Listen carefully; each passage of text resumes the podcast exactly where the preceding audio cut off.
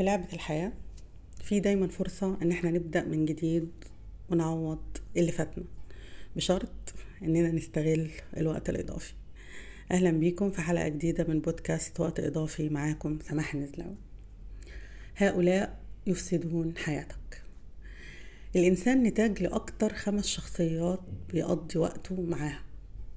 أكتر خمس شخصيات بتبقى في المحيط الأقرب ليه بيتأثر بيهم وبتكون شخصيته في النهاية هي مزيج ما بين الخمس شخصيات دول. والحقيقة إن البشر دايما بيبقى فيهم نوعين من الشخصيات. النوع الأول بتبقى شخصيات ملهمة شخصيات بتخليك عندك أهداف أكبر وأسمى نظرتك للحياة أكثر إيجابية طاقتك في حالة تجدد دايما طاقتك إيجابية.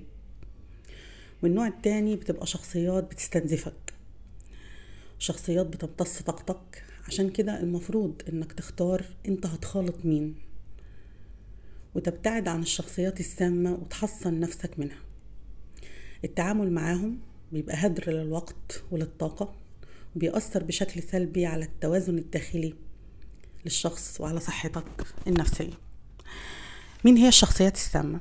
قبل ما نقول مين هي الشخصيات السامة اللي إحنا هنتكلم عنها النهاردة مهم جدا إن إحنا نتعرف على خصائصها وازاي نقدر نتعامل معاها.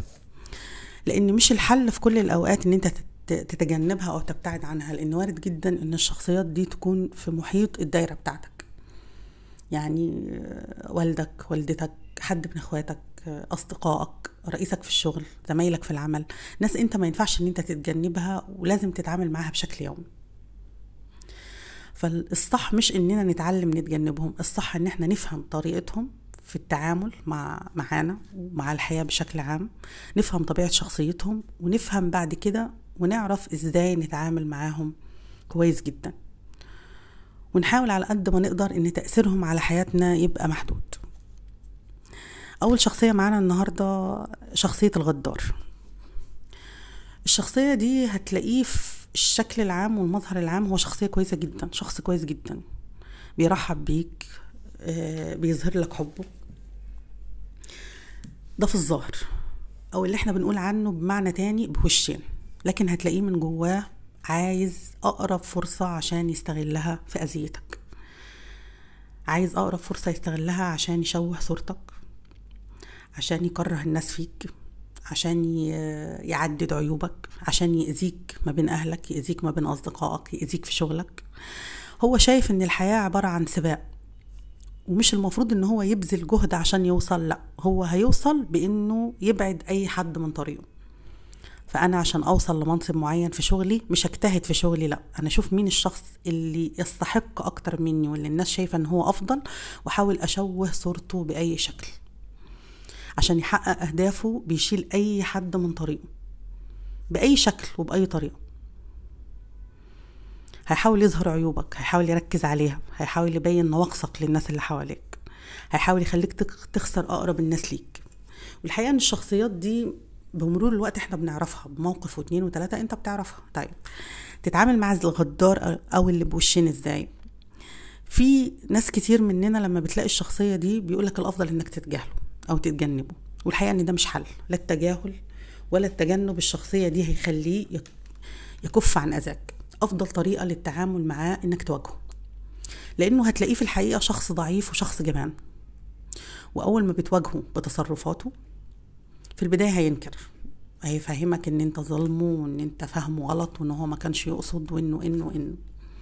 لكن الحقيقة إن مجرد إصرارك على إن أنت فاهمه كويس قوي وعلى إنك عارف إن هو عايز يأذيك وعلى ان أنت فاهم الطريقة اللي بيتصرف فيها وعلى إنك تواجهه وتسأله انت ليه بتقول عليا كذا؟ انت ليه بتتصرف معايا بالشكل الفلاني؟ حتى لو أنكر مش هيجرؤ على إن هو يكرر التصرفات دي معاك تاني. فالمواجهة حل. هتخليه على الأقل يبطل يأذيك لأن هو هيبقى عارف كويس جدا إن أنت فاهمه. الشخصية التانية هي شخصية اللوام. وبيتقال عليه يعني تعبير تاني بيتقال عليه تاجر الشعور بالذنب. يعني إيه تاجر الشعور بالذنب؟ يعني هو على مر الوقت أو على مرور الوقت أو على الدوام بيحاول يحسسك بالذنب. باستمرار. يعني لو رحت معاه مشوار وصادف إن الطريق كان زحمة جدا فيلومك. انت اخترت التوقيت ده والتوقيت ده الشوارع بتبقى زحمة انت اخترت التوقيت ده والتوقيت ده الشوارع بتبقى حر فيحسسك بالذنب باستمرار. ويفضل يسجل في ديون. فاكر لما نزلت ورحت معاك المشوار الفلاني والدنيا كانت حر؟ فاكر لما صحتني بالليل ورحت معاك المكان الفلاني وكان زحمة جدا؟ فاكر لما طلبت مني كذا وجيت على نفسي ورحت عملته لك؟ على طول. هو باستمرار بيلوم. باستمرار بيلعب على نقطة إن هو يحسسك بالذنب. باستمرار بيحسسك إنك مديون ليه. انت على طول مديون ليه؟ انت مديون ليه بحياتك؟ انت مديون ليه بوقتك؟ انت مديون ليه بالشغل اللي اشتغلته؟ انت مديون ليه بال... بال... بالعلاقة الجديدة اللي انت فيها دي؟ لأن أنا اللي شجعتك عليها. باستمرار بيحسسك انك مديون وبالتالي عايز تسدد له الديون دي أو تردها له. الشخصيات دي بتلعب على نقطة إحساسك بالذنب وإنك شخصية حساسة وإنك ما بتحبش إن اللي قدامك يفهمك بشكل غلط أو بصورة غلط. إيه الحل في التعامل معاه؟ الحل في التعامل معاه ان تجنب نقطة الإحساس دي على جنب. بلاش تخليه يلعب على حتة الحساسية الزيادة وتعامل معاه بنفس المنطق اللي هو بيتعامل معاك بيه. عشان يبتدي يخسر قوته في اللوم. تالت شخصية معانا هي شخصية المتنمر. والحقيقة إن النوعية دي من الشخصيات بتبقى التسلية بتاعته إن هو يحتقر الآخرين. يتعرض لهم بالإساءة سواء اللفظية أو الجسدية. والنوعية دي بيبقى في منها اللي بيتنمر بشكل مباشر أو اللي بيتنمر بشكل غير مباشر. يعني بيتنمر منهم بشكل مباشر إن تعليقاته بتبقى هجومية بشكل صريح بيهاجمك بشكل صريح أو بيهاجم أي حد بشكل صريح. بيقول عيوبه مباشرة. فيقول لك إيه ده أنت شكلك عامل إزاي؟ اللبس اللي أنت لابسه النهارده مش حلو. على فكرة أنت قصير على فكرة أنت تخين على فكرة أنت كذا على فكرة أنت عندك كذا غلط. بيتنمر عليك باستمرار. بشكل مباشر وصريح وهجومي وفي نوعية تانية بتغلف التنمر ده بنوع من أنواع الهزار. يعني يقول لك كل حاجة جواه ويتريق عليك بس بدافع الهزار. ولما تيجي تواجهه يقول لك أنا كنت بهزر. فبيقول تعليقات مؤذية قدام الناس وبيبررها بإنه بيهزر أو بإنه عايز مصلحتك. لما تيجي تقول له مش المفروض إنك تتكلم بالطريقة دي أو أنا ما اسمحلكش إنك تكلمني كده أو إنك تعلق التعليق ده على أسلوبي أو على شكلي أو على لبسي أو على على, على يقول لك أنا بقول كده عشان مصلحتك. ايا كان سواء تنمره بشكل مباشر أو بشكل غير مباشر مهم جدا إن أنت تبقى فاهم إن غالبا الشخص ده عنده من جوه إحساس بالنقص. وإن التنمر على الآخرين والتركيز على عيوبهم أو على الحاجات الغيب الكاملة فيهم أو على النواقص اللي فيهم وبروزتها بالشكل ده والإشارة إليها بيخليه يحس بنوع من أنواع الرضا والسلطة. وده غالبا هتلاقيه كده من طفولته يعني. تتعامل معاه إزاي؟ الشخصية دي لما بتتنمر عليك بتبقى متوقعة منك حاجة من ثلاثة بيتوقع منك إما إن أنت هتتعامل معاه ببرود تام وتستسلم وما تردش أو إنك هتهاجمه من غير ما تفكر أو إنك هتدافع وتبتدي تبرر وتقول له لا أنت فاهم غلط على فكرة أنا شكلي كويس على فكرة أنا لبسي أنت ما تفهمش في كذا أنت اللي ما بتعرفش أنت هو متوقع منك حاجة من الثلاثه دول. الحقيقة إن الثلاثه دول مش صح. الشخصية اللي زي كده أفضل حل ليه إنك توقفه عند حده. توقفه فورا في وشه. وترد عليه. وتقول له إن اللي بتعمله ده اسمه تنمر. واللي بتعمله ده غلط وقلة ذوق وإن أنا مش هسمح لك بيه مرة تانية. لأن هو غالبا اللي بيتنمر ما بيحبش حد يوصفه بأنه متنمر.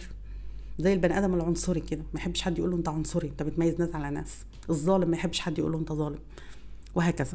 فالشخص المتنمر اللي كل ما يشوفك يعلق عليك بشكل سلبي أو يهاجمك أو في شكل نصيحة أو في شكل هزار أو في شكل الكلام ده كله ما تتجاهلوش وما تبقاش بارد معاه وما تهاجموش. لا أنت توقفه عند حده بشكل مباشر. اللي أنت بتعمله ده مش خفة دم ودي قلة ذوق وده تنمر وأنا مش هسمح لك إنك تتكلم معايا بالطريقة دي تاني. الشخصية اللي بعد كده المسيطر. والمسيطر ده بيكون عنده رغبة غير طبيعية في التدخل في شؤون الغير التملك. أي حد هو على علاقة بيه هتلاقيه عايز يعرف عنك كل حاجة عايزك تاخد رأيه في كل حاجة. عنده شعور بالقلق الدائم والمستمر. وشعوره بالقلق الدائم المستمر وعدم الأمان ده بيخليه عايز يعرف أدق التفاصيل عن الناس القريبة منه. وده بيظهر أكتر بوضوح في لما بيحصل نوع من أنواع التغيرات الكبيرة في حياة اللي حوالينا. يعني ممكن أنت تحس إن الأم مثلا شخصية عادية جدا ولطيفة وكويسة جدا مع أولادها وتلاقي الأم دي بعد ما البنت اتجوزت أو الولد اتجوز تحولت لشخصية مسيطرة. عايزة تعرف عنه كل حاجة تحولت لشخصية مسيطرة عايزة تعرف عنه كل تفاصيل حياته. وده بيبقى من وجهة نظرها بدافع الرعاية أو الاهتمام أو تقديم المساعدة.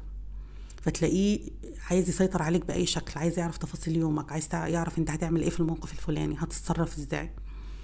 مش عايز يتفاجئ. عايز تبقى كل حاجة تحت السيطرة هو عارفها وعارف هتمشي إزاي.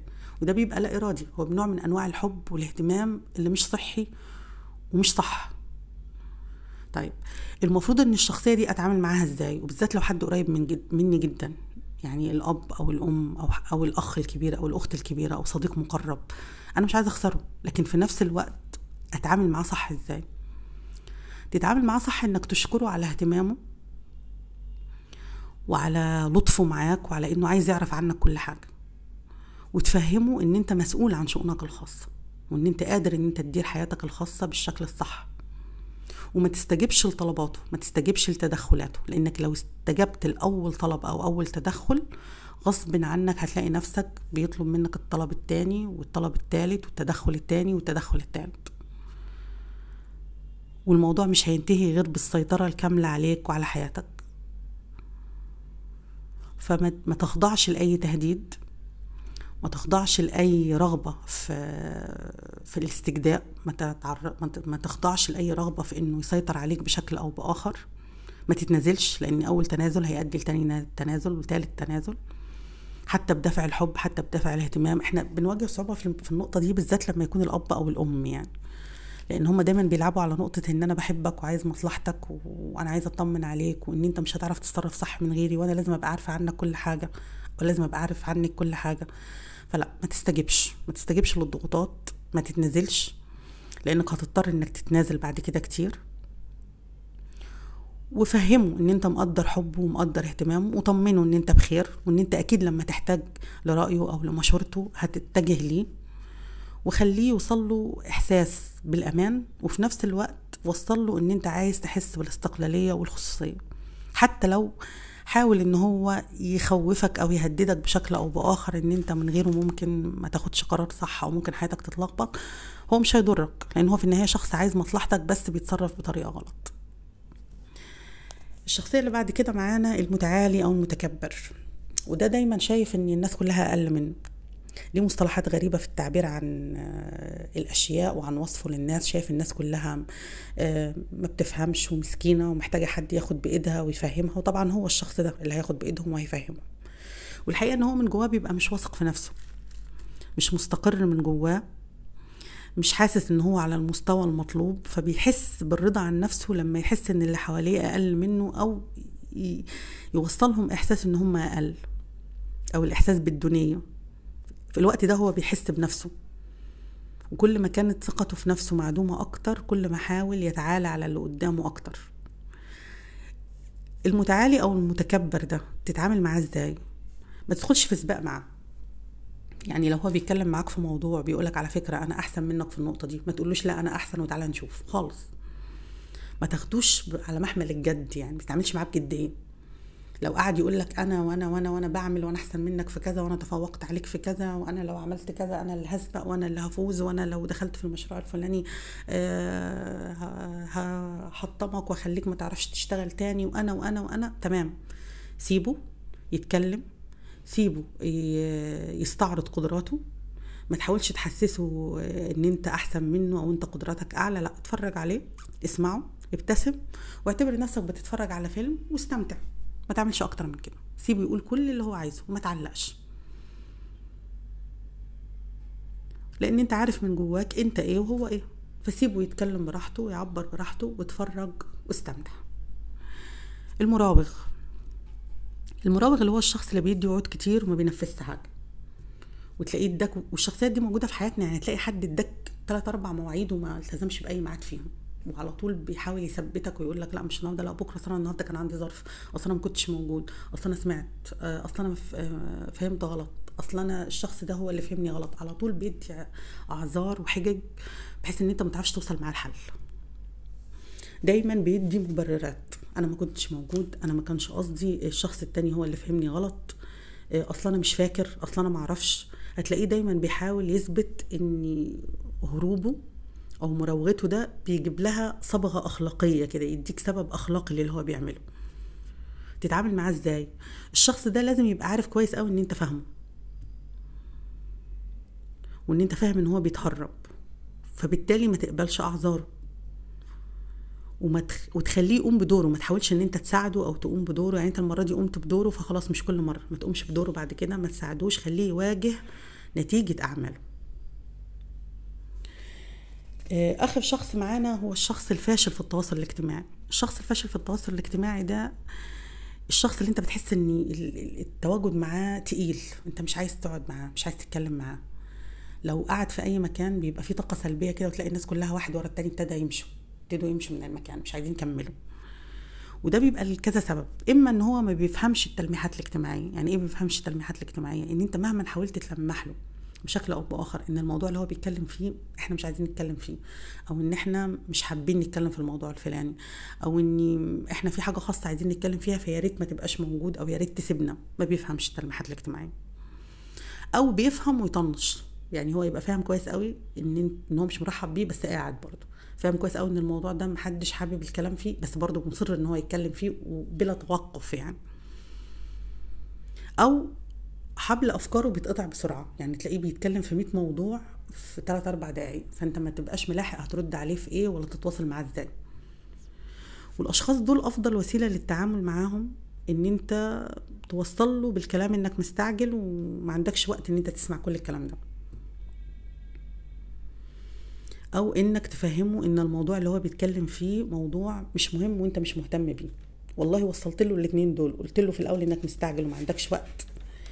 وما استجابش آه، فضل يتكلم. حاولت تفهمه إن الموضوع ده أنت مش مهتم فيه ومش فارق لك وفضل برضه يتكلم فالحل النهائي إن أنت تسيبه وتمشي.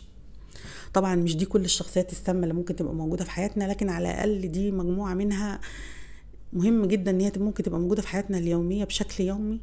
تأثيرها ممكن يفسد علينا حياتنا يبوظ علينا يومنا فالمفروض إن إحنا نحاول نعرف إزاي نتعامل معاهم الطريقة المثلى للتعامل معاهم عشان ما يفسدوش علينا يومنا. وعشان تأثيرهم يبقى محدود. وإن إحنا نبقى دايما فاكرين إن الحياة قصيرة جدا وإن أنا لما أحب أقضيها أقضيها مع أشخاص إيجابيين وسعداء. أشخاص يهونوا عليك الحياة ويخلوها أجمل. أتمنى إن حياتكم تبقى أجمل وأتمنى لكم وقت إضافي أجمل. تحياتي.